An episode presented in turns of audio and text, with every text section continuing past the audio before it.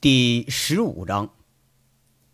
上回咱们说到省厅寻找杨伟的一队和杨伟是擦肩而过了，杨伟带着赵家父子俩，人家直奔省城去了。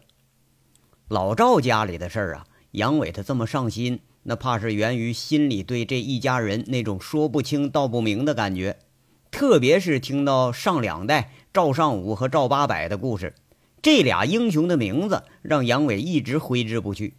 而后来拴马村发生的这些也让他有点是始料未及，说起来吧也有点是好心办坏事了，本来想着让大家都富起来，谁知道最后把谋富的人却给逼出家门了。这一点让杨伟觉得他很愧疚，特别是看到赵铁锤那一头华发一身瘦骨嶙峋的时候，心底里头那酸意就更甚了。如果说早生个几十年，杨伟相信赵铁锤和他爹他爷爷一样，那都是铁骨铮铮的英雄，可是现在呢却是一副英雄暮年的感觉，让见者心酸。为了省俩钱连医院都不敢进。要说什么是善呢？有心为善，最后却办了一件大坏事，这就是杨伟的感觉。那什么是恶呢？无心为恶，却把最善的一个老人给逼出了家门，这就是曾经淳朴的拴马村民。杨伟对于这些人和这些事儿，包括他自己，都有一种很无奈的感觉。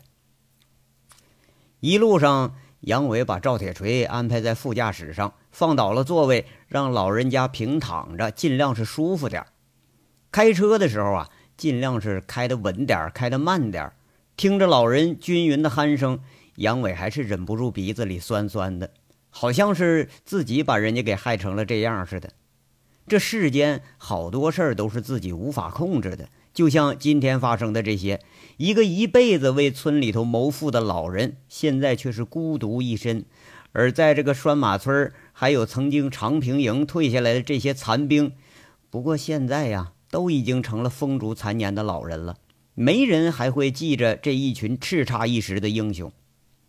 有时候活着的英雄甚至不如死去的英雄，死在自己的战场上，那是死得其所，或许可以留着一个让后人铭记的名字，而活着呢却往往被人遗忘。这个功利的世界记不清那么多曾经奉献过的人。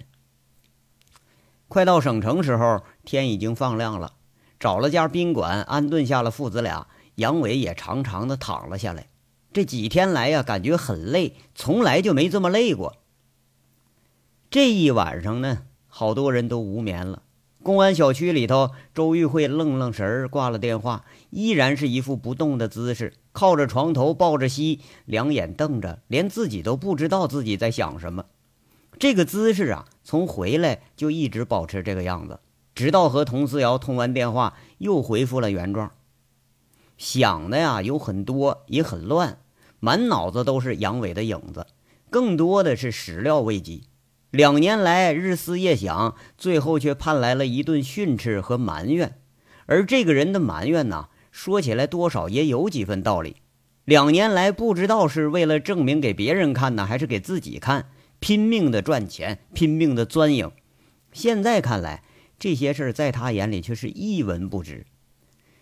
这还都不是最伤心的，更让周玉慧不能接受的是，杨伟给予更多关心的是那群混混兄弟，对自己简直就是无视。这与2年前离别的时候，两人之间还有那么一丝的暧昧，多有出入。那个时候，最起码杨伟还能够和声悦色地对待自己，而现在就好像是见着了仇人一样。哎呀，要说这个人还是以前那样，比以前是更让人看不懂了。门外响起了轻轻的敲门声，跟着听到景瑞霞的叫声：“慧姐，你没事吧？门开着呢，你进来吧。”穿着睡衣的景瑞霞应声而入，进门却是发现床头的灯开着呢。周玉慧抱着膝，一副无助的样子，心下是多有不忍。平时周玉慧睡不着时候，偶尔用摆扑克的方式来打发时光，有时候高兴了呢，还耍几把飞牌绝技，看得景瑞霞是眼花缭乱。从来只见老板那是踌躇满志，从来只见老板是成竹在胸，就这么发着愣，那还是从来没见过。景瑞霞心里头也明白，今晚上的事儿也许对周玉慧触动挺大的。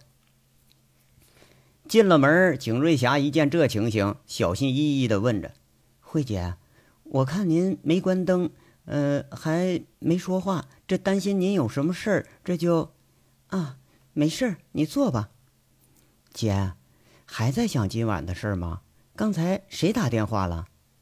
一个朋友，没事儿。姐啊，别想了，我看呢，他也就是说说，就是来给大家敲敲警钟。虽然是话难听了点儿，可是看得出来，他还是关心大家的。景瑞霞坐到床边上，在这安慰着。俩人1年多的相处，已经是形同姐妹了。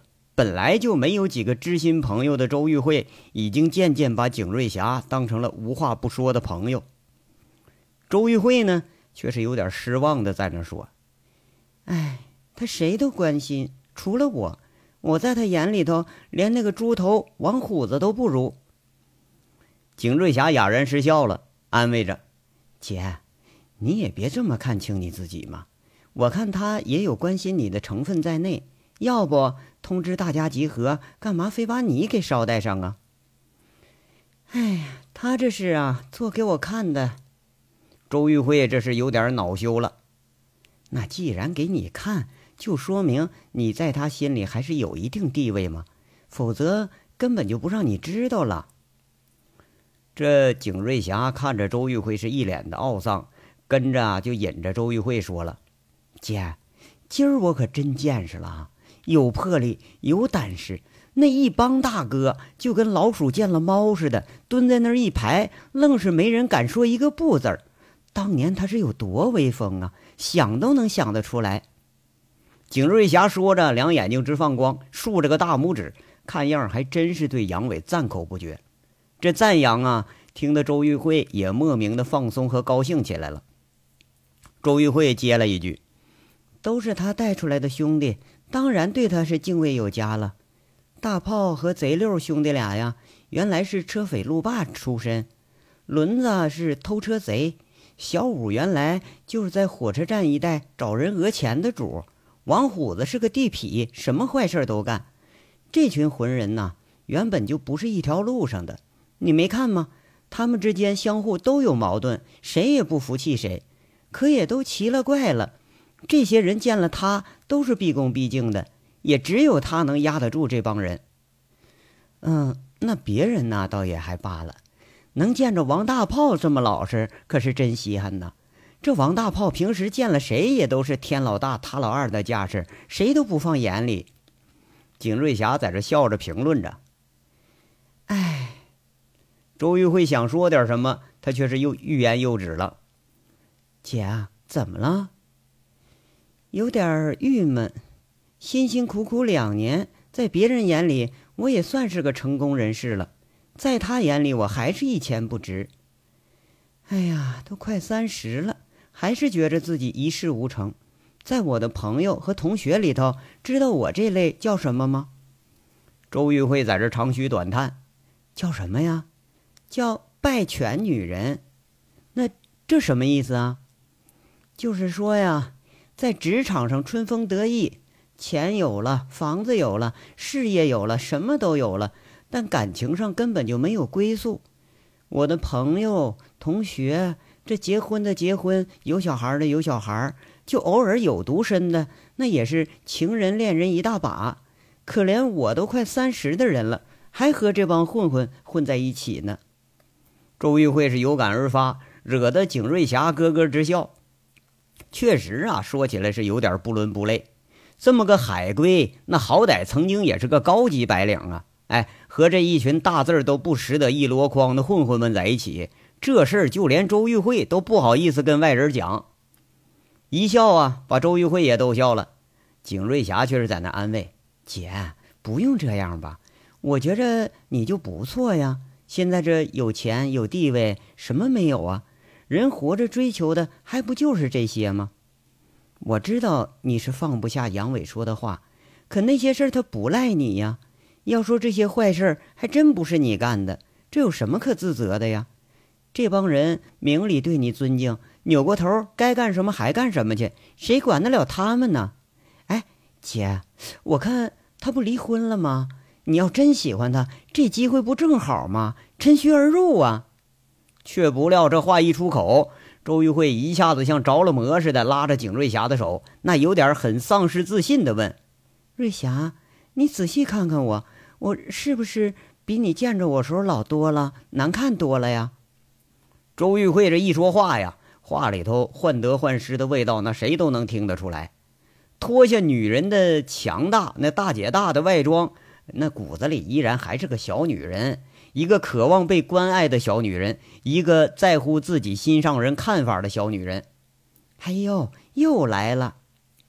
景瑞霞被雷着了，她不耐烦地说着：“我说姐呀，你好歹也是个千万富婆了，怎么这么一点自信都没有啊？至于的吗？她不就一放羊的吗？也就你把她当宝贝吧，我都看不上她。”你没小看我，你小看他了。我嫁呀，人家还不一定要呢。周玉慧在那讪讪地说着。现在呀，在凤城里头说话唯一不避讳的也就这么一个人了。完了完了，你是没得救了。这一个二婚的都把你迷成这样，明儿卷上铺盖卷去跟他搭伙去吧。我就不相信他不要你，就看在那嫁妆上，那也得把你当姑奶奶供着。景瑞霞咬着嘴唇在那说笑话，死丫头，笑话我，我有那么贱吗？周玉慧啊，轻轻雷了景瑞霞两下，景瑞霞笑着躺床上了。俩人笑着呀，说着，这周玉慧好像是想到什么似的，说一句：“瑞霞呀，明儿收拾收拾，跟姐一块去趟大连。大连，大连没咱们生意啊，让你去你就说去，废什么话呀？”周玉慧这次是发号施令了，景瑞霞一下子恍然大悟：“哟，我知道了，你是想查杨伟的底呀？那就跟咱们做生意先查对方的底一样啊。”“是啊，是又怎么样？那有用吗？他人肯定不在大连呢。”“当然有用，我一直就很好奇，他们那么好的一对儿，到底发生什么就分开了？”周玉慧是想了一晚上。可以想到的呀，也就是这个事儿，而做出这么个决定，让景瑞霞是颇为不解。“哎呦，那你这么查，你这去找人前妻去啊？你去的话，别让人赶出来呀！我说姐呀，那有你这么谈对象的吗？闷肚子里不敢说，这还要累死呢。就姐你这么漂亮，直截了当点，明说得了呗。他爱怎么地怎么地。”过了这村儿，还没准啊，没谁给他准备住店地方了呢。景瑞霞开始发牢骚了：“瑞霞，我说你现在的怪话怎么越来越多呀？你不去，我一人去啊！”周玉慧这是有点嗔怒了：“哎，好，去，听你的，那我就准备去。”景瑞霞一咕噜起身，那老板下命令了，看样得做准备了。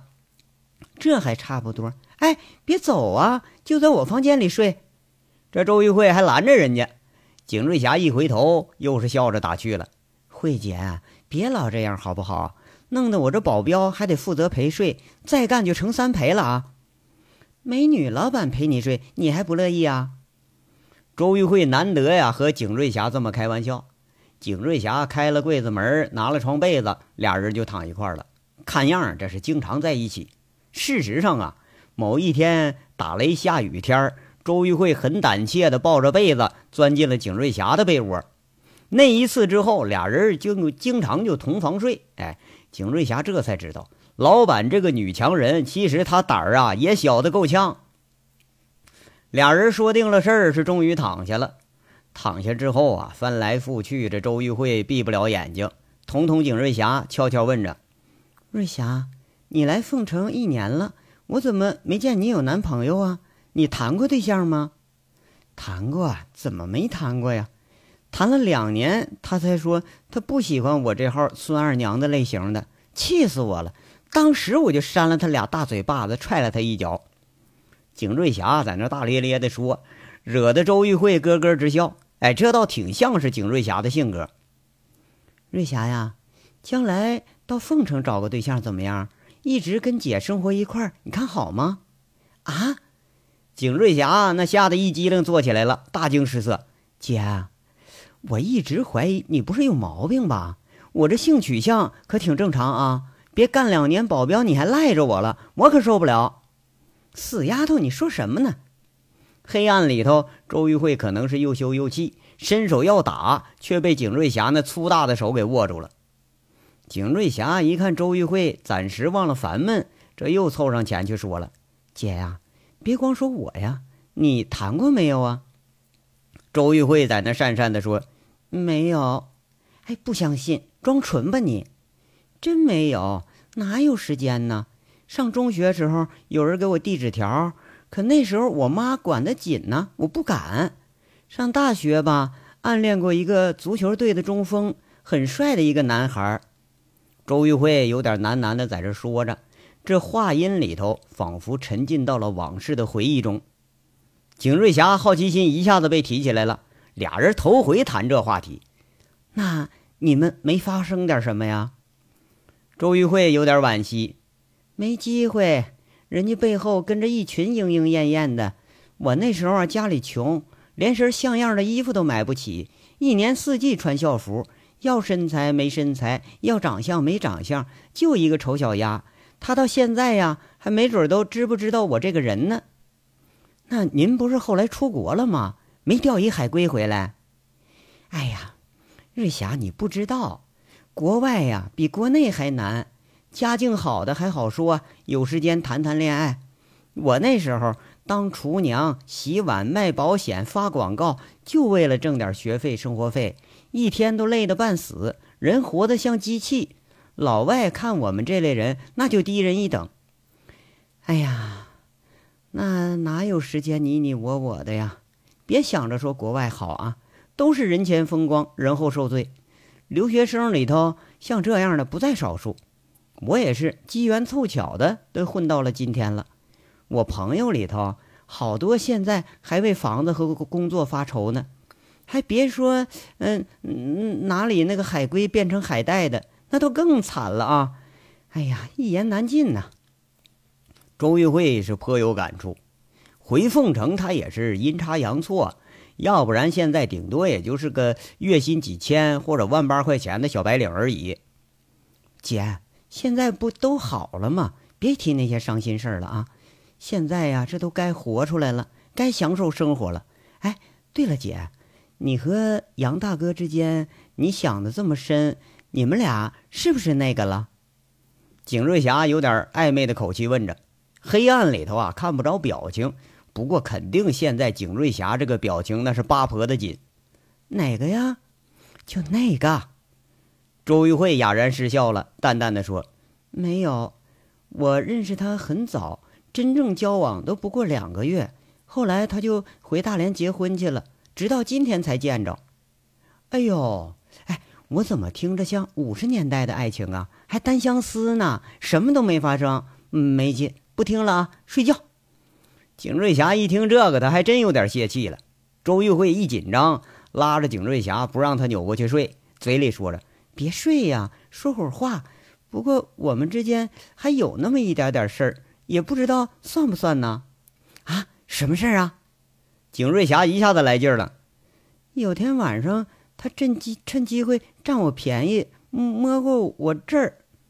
周玉慧示意着，摸着景瑞霞的前胸。隔着衣服摸，还是在里边摸呀？景瑞霞黑暗中咬着嘴唇，压抑着笑。在外边。那你什么感觉呀？我就假装不知道，等他下一步动作呗。别看他说话办事凶，可能胆子他也不大，摸了2下就把手给缩回去了，弄得人家好扫兴。周玉慧在那悻悻地说着，这景瑞霞是终于忍不住了，放声大笑，笑的是乐不可支，缩成一团了。难得能听着老板这么糗的隐私。周玉慧这才醒悟到，哎，景瑞霞这是当笑话听呢。有点恼怒的小拳头擂着景瑞霞，笑了半晌，这景瑞霞才上气不接下气说了：“哎呀，得，姐啊，我知道啊，你是真喜欢他，你当时就做的不对了，他不敢摸了，你再把他手拽过来放你这儿，你让他放心摸不就成了吗？男人那是需要鼓励的。周玉慧也笑了，笑了一会儿啊，又是很怀疑的问：瑞霞，我这儿是不是真有点小啊？他是不是不喜欢我这样的？你看你的那么大，我都喜欢摸。周玉慧说着摸摸自己，又摸到了景瑞霞的前胸。这俩人一比较啊，确实是差异挺大。那景瑞霞那个像充气大气球，自己这个小了那都不止一号。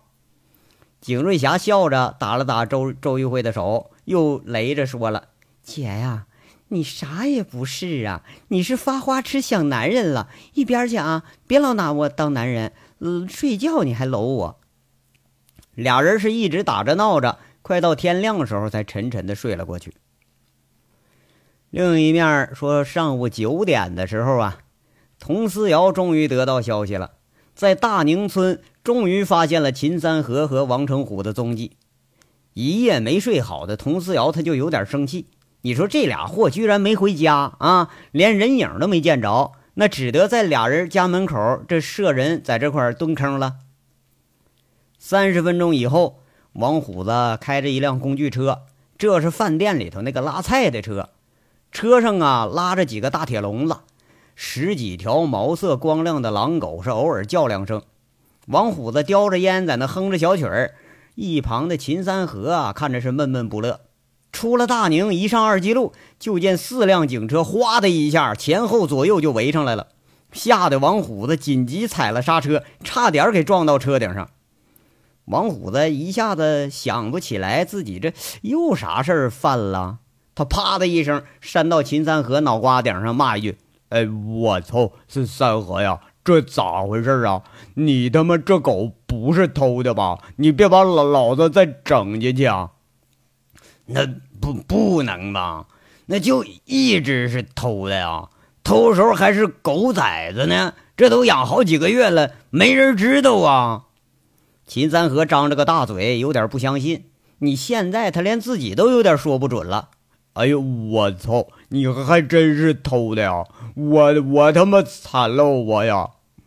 王虎子拍着方向盘开骂，不过一看警车上下来的是佟思瑶和邢贵，这一下子醒悟了，八成啊还是在这找杨伟呢。要说这个戴大盖帽的，咱可惹不起。说着话呢，王虎子叼着烟，忙不迭跑下车了，看着佟思瑶赶紧敬烟。哎，你要发烟呐，这一圈警察是没人敢搭理他。王虎子挺奇怪，咱说了，这个警察大姐呀，兄弟，我可没犯啥事啊，你不能老这么追来追去的呀。你们俩昨天晚上干什么去了？佟思瑶盯着王虎子和秦三河。那没干啥呀，睡觉了。王虎子瞪着眼睛，很诚实在这回答。都没回家啊，可还真让我好找啊。佟思瑶在这笑着说，好像是在找一个很好的突破口似的。那男人出门了，除了喝酒就找小姐，这用得着汇报吗？那我老婆都不管我，你管着吗你啊？王虎子说着呀，惹得警察们个个是捂着嘴笑。这一笑之下，王虎子却不耐烦了。哎，我知道你又找不着我哥，完了来诈唬我来了，告你们啊，我真不知道。是不是啊？知道了也不说吧。佟思瑶在那笑着问，抬眼一看秦三河，秦三河却是有意识的回避着他。王虎子一听这话，他乐了。哎呦，那你真聪明，你这么聪明，你还问我呀？邢贵、孙大雷到，把他给我铐起来！佟思瑶虎着脸，那突然之间就翻脸了。这一声喊之后，邢贵和孙大雷一左一右把王虎子夹中间。王虎子这下可急眼了，骂骂咧咧说了：“哎，警察乱抓人是吧？啊，你别以为我不懂法哦！你们这公报私仇、非法刑拘，我告你们我！”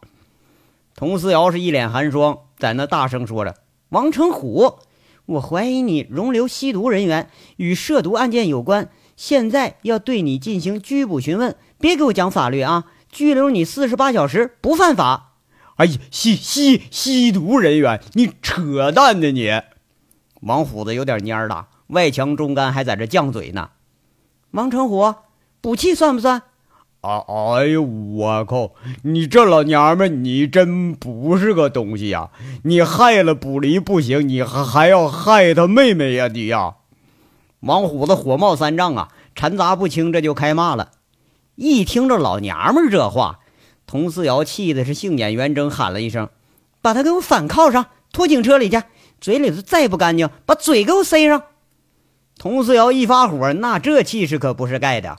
看着秦三河，那也有几分害怕了。哎，好嘞！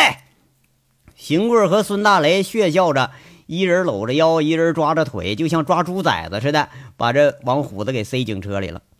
王虎子挣扎着起身，是刚要开口，却一看前座上有个人回过头来，笑着说了：“成虎啊，我可是你大哥的大哥，敢乱骂人，我也得揍你啊！”这开口的是吴铁军。一看吴铁军那大黑脸似笑非笑的，就跟杨伟整人那时候是如出一辙。王虎子悻悻的呀，还真就没敢再骂人了。车下边，佟四瑶走进了秦三河几步，看着有点惊慌的秦三河说了：“三河，还认识我吗？”“认识，你还打过我呢。”秦三河在这瓮声瓮气的回答。狼山顶上，佟四瑶一把把他放倒这事儿，他肯定还得记着呀。哼，还记着啊，那是为你好，我们曾经也是战友，你信得过我吗？佟四瑶尽量是和声悦色的跟他说话。王虎子这滚刀肉他不好打发，柿子吧，咱只能挑秦三河这个软的捏了。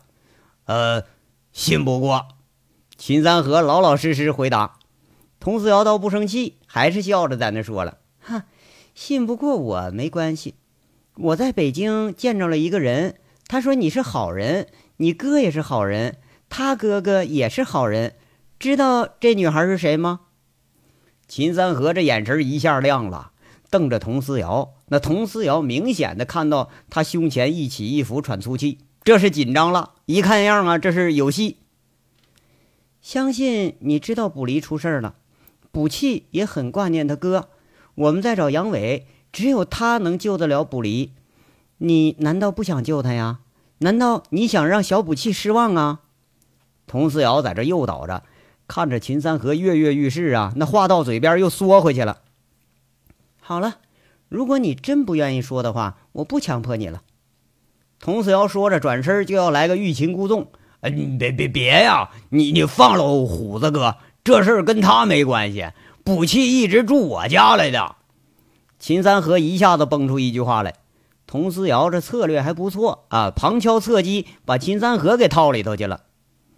我们就没准备抓他，你告诉我你哥去哪儿了，我们马上放了他，而且不再追究你们容留吸毒人员的事儿。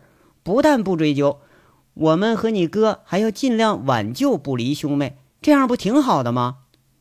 佟思瑶尽量在这压抑着说话。秦三河无计可施了，耷拉着脑袋。我哥和那个叫大巨的回省城给大巨他爹大锤看病去了，我也不知道在哪儿呢。他安排我们回牧场了。我哥是好人，你们要抓他，你们得遭天打雷劈，挨狼狗咬。你们佟思瑶也顾不上理会这个诅咒了，沉声问他什么时候走的。昨天晚上1点多。谢谢啊。佟四瑶拍拍秦三河的肩膀，这知道下落有方向，那就好查多了。佟四瑶说着一挥手，围着的警察呼呼啦啦开始上车。王虎子被邢棍给放开了，这瞠目结舌的呀，还没看明白呢，瞪着眼睛就追着佟四瑶问：“这就没事了？你靠我一下子，一靠就完了，白靠我了，虎子。”佟思瑶啊，上了车，拍下了车门那个摇下玻璃。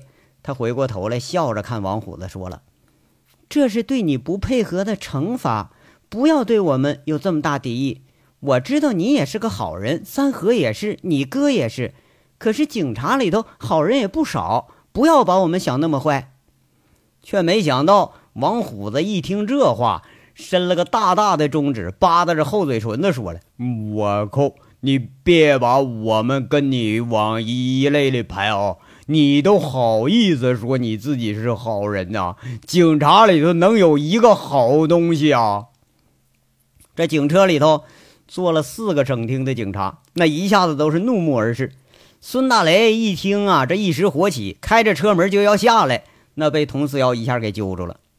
佟四瑶笑吟吟地对着车窗外的虎子说着：“王成虎啊，你搞清楚概念，我们警察是人，不是东西。难道你说你自己时候也说是什么东西啊？”一听这话，王虎子大咧咧的摆着头，很拽，在那澄清：“我当然不是个什么东西了。”大雷，咱们走。佟四瑶咬着嘴唇忍住笑。孙大雷笑着发动了车，故意加大油门，熏了一股黑烟，哗的一下跑了。远远的呀，倒车镜里还看着王虎子在那捂着鼻子，忙不迭的跑开了。车里头几个警察呢，都是笑得肚子疼，这才明白呀，这是一个有点混的人，讲理你跟他是讲不通的。一位第一次来凤城的警察笑着在那说：“佟处啊，这凤城这神人咱们可见了不少了，一个比一个雷人呐。还有那秦三河，在大宁说一窝狗，那都知道是秦三河的家，人家最多有多少条狼狗，你们知道吧？说出都没人信呐，比咱们处理缉毒犬还多呢，人家最多有28条。你可别小看他，他能和狗交流，咱们处理的警犬训练员都达不到这水平。”佟四瑶笑着说着。那秦三河学狗叫引狗，这在狼山顶上他可是亲眼见着的呀，不可能吧？后面2位感觉挺诧异。绝对真的，孙大雷在那笑着说了，我亲眼见过，在狼山时候，这小子喊一嗓子就把庙里俩狗都给叫身边来了，要没有他，当时我们都不好攻进去呢。哟，奇人呐啊，奇人！几个警察都是啧啧称奇。对此行要找的那个人，陆陆续续听了不少的事迹，就这手下那就够神奇的了。那人怕是得更神奇。这个更神奇的人呢，在佟四瑶回到省城的时候已经有了下落了，就在省城肿瘤专科医院。一路找过来呀，连佟四瑶也觉着是有点鬼使神差了。3天转了有上千公里，最后还是在家门口这儿等杨伟。可是这次还能把杨伟给请到吗？